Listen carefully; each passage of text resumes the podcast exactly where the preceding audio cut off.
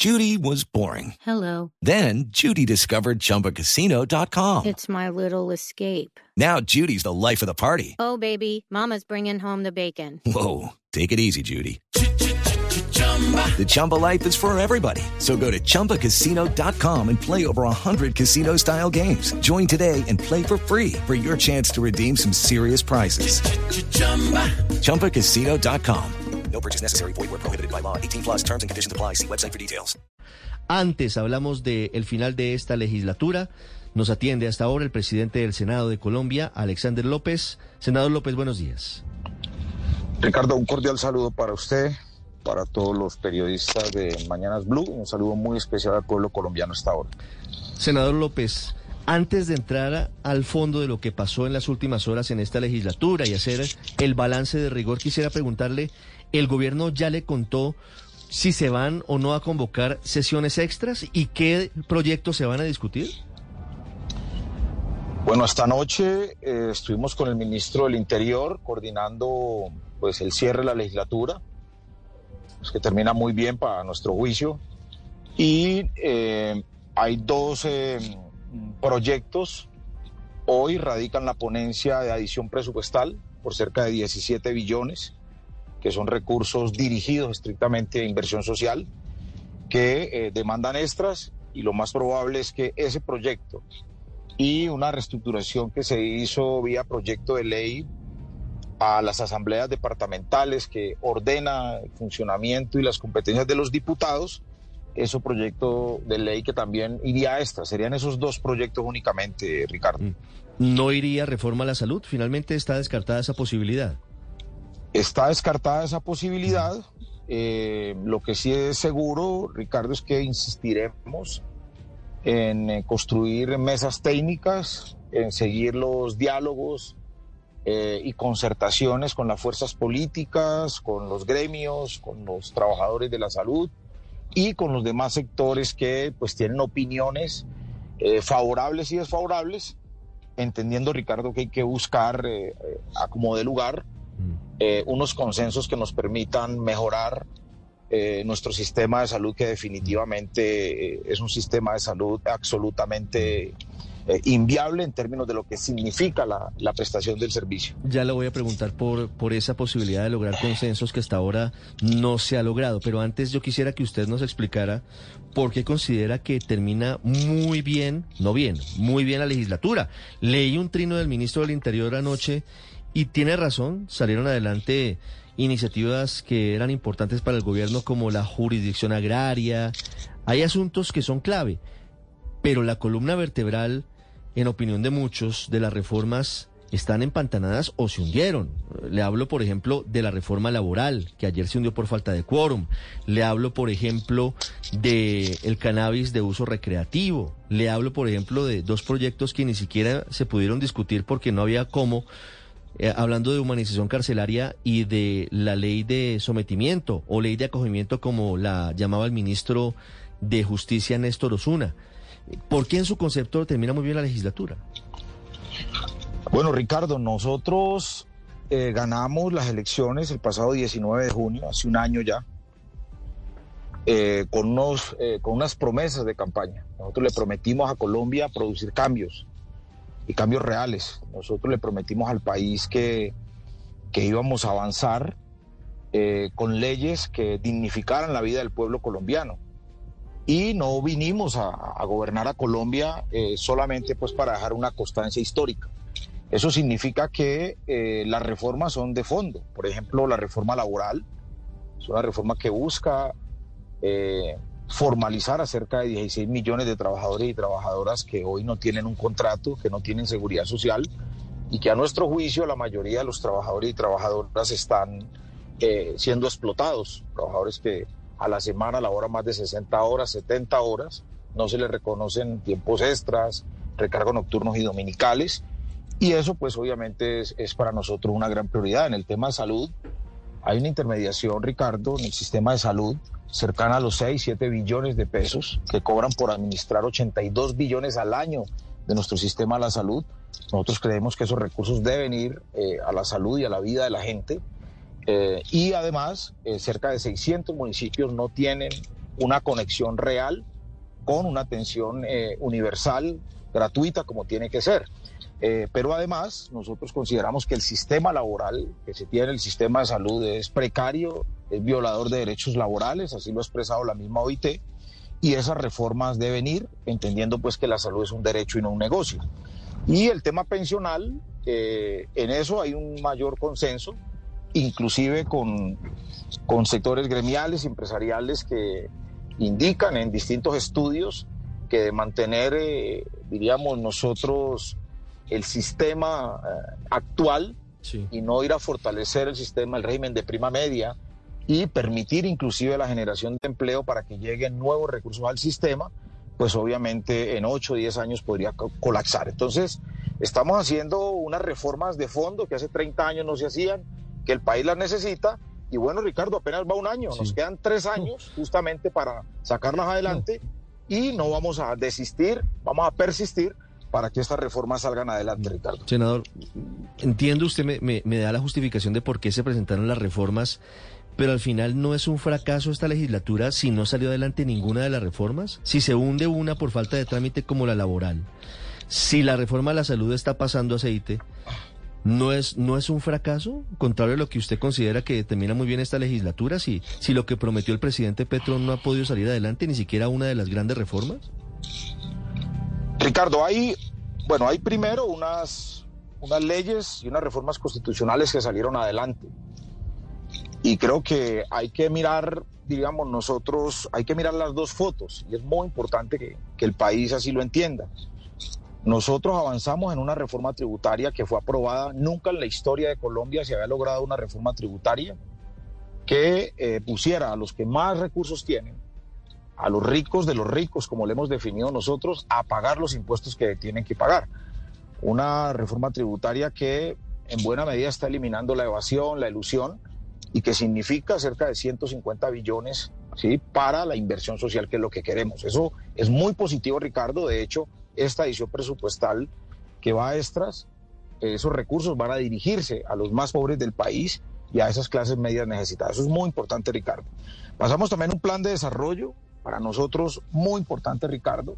Ese plan de desarrollo no le han dado la, difusión que, requiere y es un plan de desarrollo que eh, ubica cinco ejes fundamentales en el tema eh, ordenamiento territorial, seguridad humana, justicia social, el derecho a la seguridad alimentaria y una transformación productiva que tiene que ser con la reactivación del agro, un agro que estaba olvidado, que estaba tirado al olvido y un sector industrial que en el país también eh, venía en decadencia, que son dos sectores, el sector agrario y el sector industrial, que son dos sectores absolutamente poderosos para cualquier economía, se van a activar a través del plan de desarrollo de estos recursos. Pero, pero, pero senador, pero, permítame sí, interpelo, hay una cosa, y es que esos dos proyectos, el plan de desarrollo y la reforma tributaria, salieron adelante en otro momento político cuando había una coalición de gobierno que no solamente estaba conformada por el pacto histórico, estaban ahí en la coalición el partido de la U y el partido conservador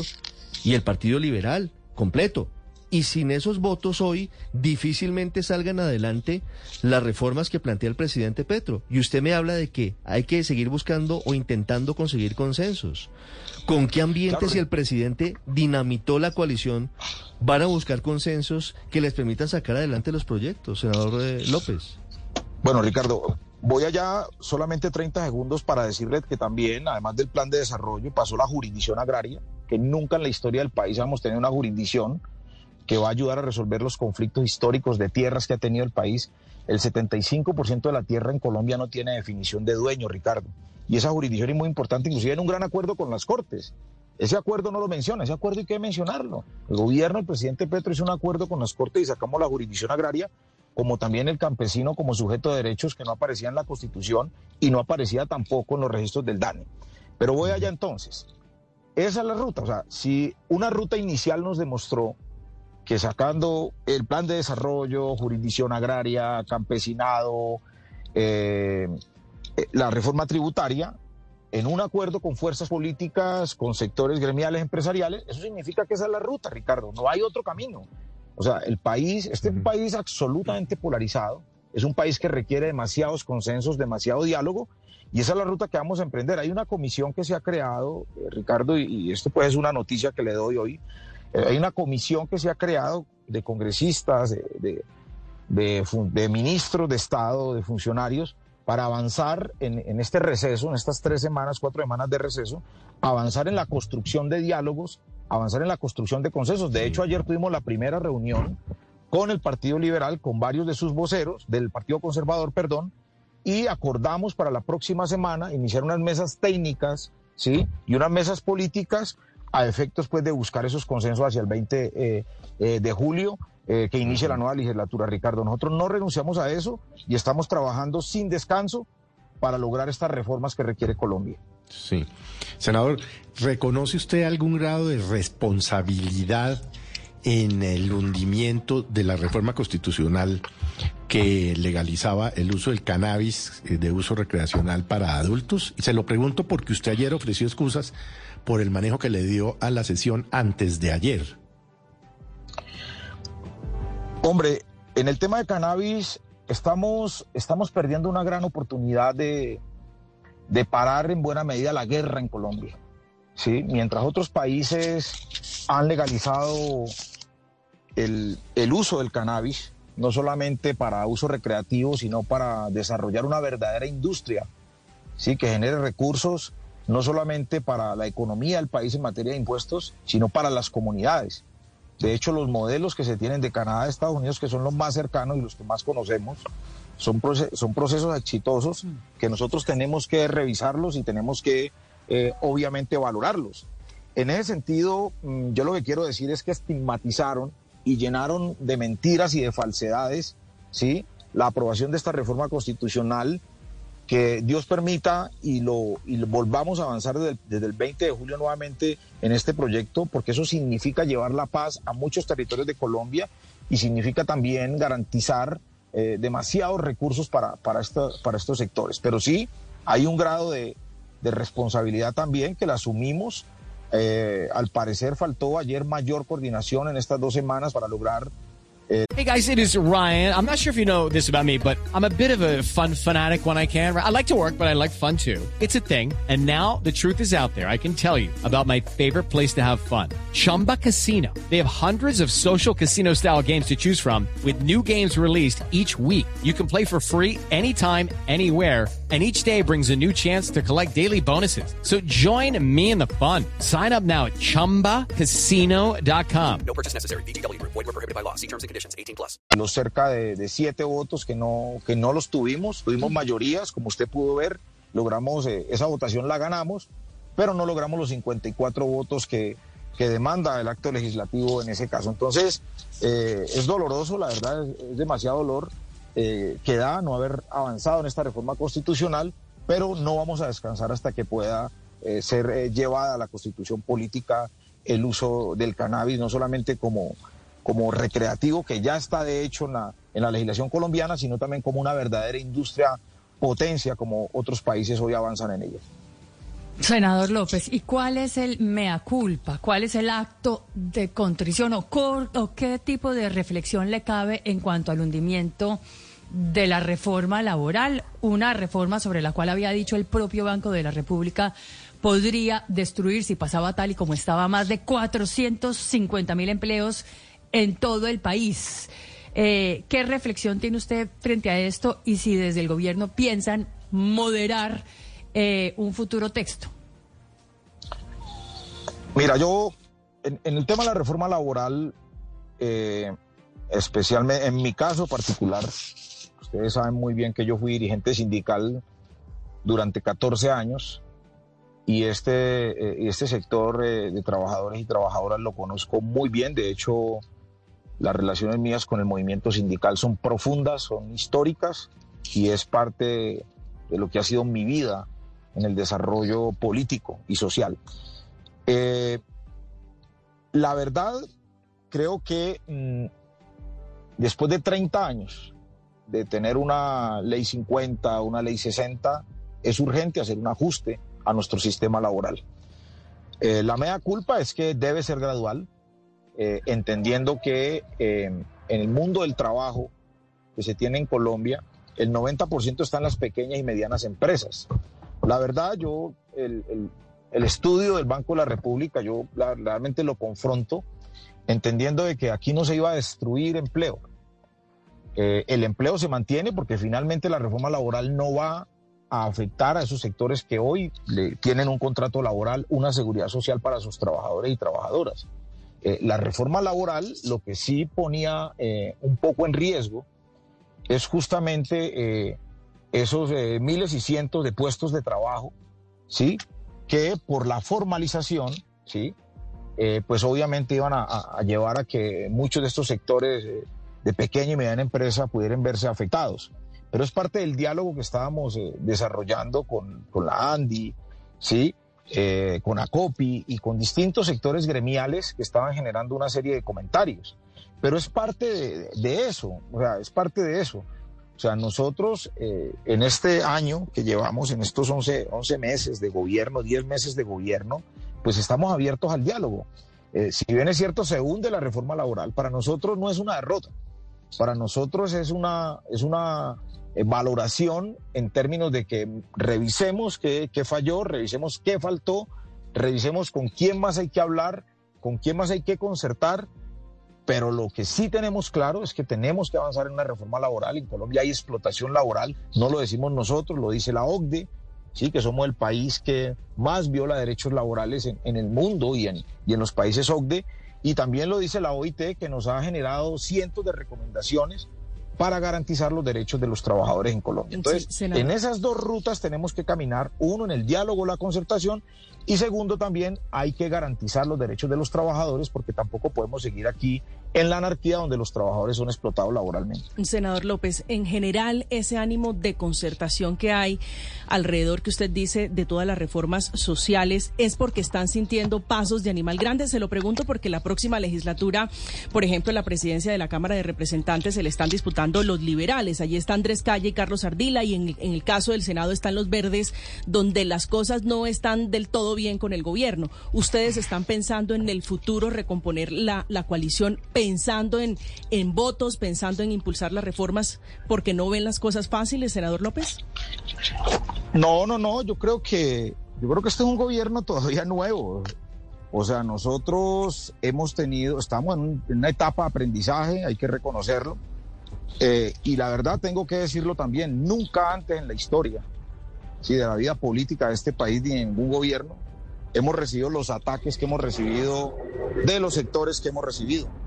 O sea, la verdad, lo que uno ve en algunos sectores de la sociedad, en sectores eh, gremiales, empresariales, es que ha habido un ataque, la verdad, visceral, un ataque sin compasión, podríamos decirlo, ¿sí? Inclusive todo lo, lo- todo lo, lo agrandan, todo lo, lo maxifican, ¿sí?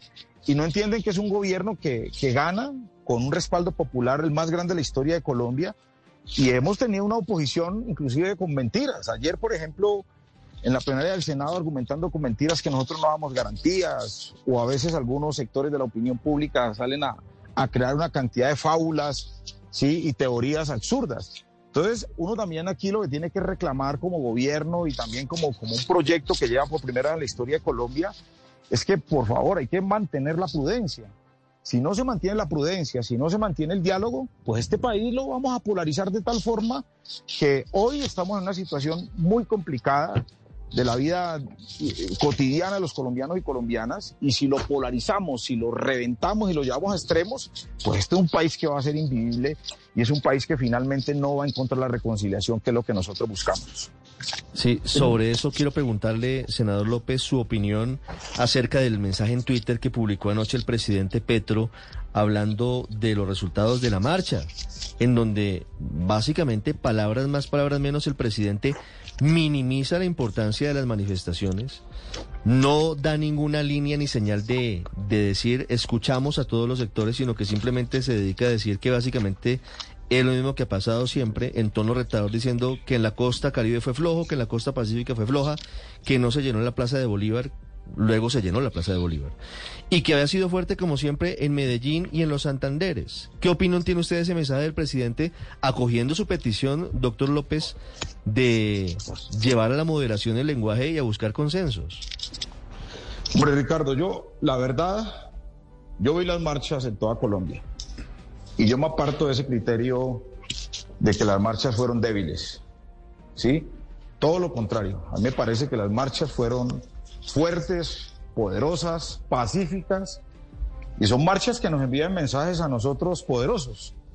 Algo estaremos haciendo mal, pero muchas cosas las estaremos haciendo bien, porque finalmente eh, dentro de la estructura de reformas que nosotros tenemos, tenemos los estudios, los análisis, que cada una de las reformas van a producir cambios para mejorar la vida de la gente. Nosotros nos cansamos de decir eso, Ricardo, y lo vamos a mantener. Las marchas fueron importantes, grandes, sí, y son mensajes que tenemos que escuchar y nosotros, desde el Congreso y desde el gobierno, le hacemos un llamado a la ciudadanía para que más allá de los improperios, ¿cierto?, de la injuria, porque eso llegó hasta el Congreso. O sea, yo fui vilipendiado estas dos semanas, Ricardo, ¿sí? Por el solo hecho de, de ser el primer presidente de la izquierda de este país que llegó allí con una cantidad de mentiras, ultrajes, agresiones verbales insultos del, del, Centro Democrático y de algunos congresistas que finalmente no aceptan que se produzcan estos cambios. Entonces, eso no le sirve al país. Entonces, hay que reconocer esas movilizaciones, Ricardo. Si las recogemos, recogemos sus mensajes, los convocamos a lo largo y ancho del país al diálogo, a que trabajemos en esos temas, pero también muchas de esas convocatorias están cargadas de mentiras. Pero hay algo muy importante que debemos destacar en esas movilizaciones, Ricardo. El gobierno nacional todas las marchas las acompañó, las protegió y las garantizó. No hubo un solo acto, ¿sí? ¿sí? Vandálico, no hubo un solo acto, diríamos nosotros, de alteración de orden público. Y contrario a lo que ha venido ocurriendo en Colombia con los anteriores gobiernos, los gobiernos de Uribe, los gobiernos de Santos, los gobiernos de Duque, ¿sí? En e, esas marchas terminaban con muertos, les disparaban a los ojos a los jóvenes, capturas ilegales, todo ese tipo de, orientaciones hacia derrotar eh, la movilización a punta de represión, eso no pasa en este gobierno. Este gobierno garantiza la democracia, garantiza la protesta y eso hay que destacarlo y creo que hoy debe ser también motivo de análisis, porque generalmente cuando nosotros salíamos a marchar en gobiernos pasados, los jóvenes, los estudiantes, las mujeres, lo que encontrábamos era una orientación desde el gobierno de reprimir, de ultrajar y de violar los derechos Pero, humanos. Pero doctor López, también hay que, hay que hacer... Eh, una, una precisión importante y es que en las marchas de ayer no hubo ningún conato de disturbios, ni hubo nadie tirando piedra, ni hubo ningún encapuchado lanzando papas bomba, ni hubo nadie en la Plaza de Bolívar lanzando bombas molotov contra la policía. Por supuesto que si eso no pasa, pues no tiene por qué haber ningún tipo de represión. Antes pasaba.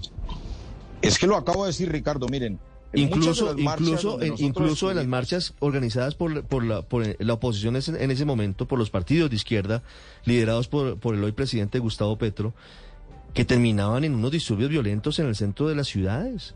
Terminaban unos encapuchados incendiando los edificios públicos, terminaban atacando a la policía. Eso no se vio ayer. ¿No, no le parece que hay una diferencia que va más allá de que haya un cambio de talante en el gobierno? Ricardo, Mire, Ricardo, yo mismo estoy reconociendo el carácter pacífico de la protesta como tiene que ser. Las protestas que convocaba el presidente, que convocaba yo, que convocaba el pacto histórico, que convocaban campesinos, indígenas, eran protestas pacíficas. Y en muchas de esas protestas nosotros logramos probar e identificar que agentes encubiertos de la fuerza pública ¿sí? se encargaban de iniciar ¿sí? todo ese tipo de desmanes y todo ese tipo de confrontaciones para justificar la arremetida y la agresión de la fuerza pública y también de grupos paramilitares que se infiltraban en estas movilizaciones. Es que es eso, Ricardo, es qué orientación se le da a una fuerza pública. O vamos hacia la paz o vamos hacia la confrontación. Y eso hay que decirlo, Ricardo, nuestro gobierno urge por la paz, lucha por la paz, ¿sí? Trabaja para la paz. Y gobiernos anteriores, como lo vimos, sí, son gobiernos que viven de la guerra, mantienen la guerra y esa es una dinámica que nuestro gobierno ha cambiado y seguirá cambiando en términos de que la fuerza pública es una fuerza pública para garantizar la democracia, para garantizar la protesta social y para garantizar la seguridad ciudadana. Entonces, en eso, Ricardo, hay dos conceptos completamente distintos. Y mientras nosotros estemos como gobierno estos cuatro años, se garantiza la protesta, se garantiza la movilización y se garantiza también ese reclamo urgente y necesario que tienen los ciudadanos que no comparten nuestras ideas y que no comparten, obviamente, nuestro programa. Es el presidente del Senado de Colombia, Alexander López, hablando del cierre de esta legislatura, con varias noticias que nos entrega hoy en Mañanas Blue. Senador López, muchas gracias por estos minutos.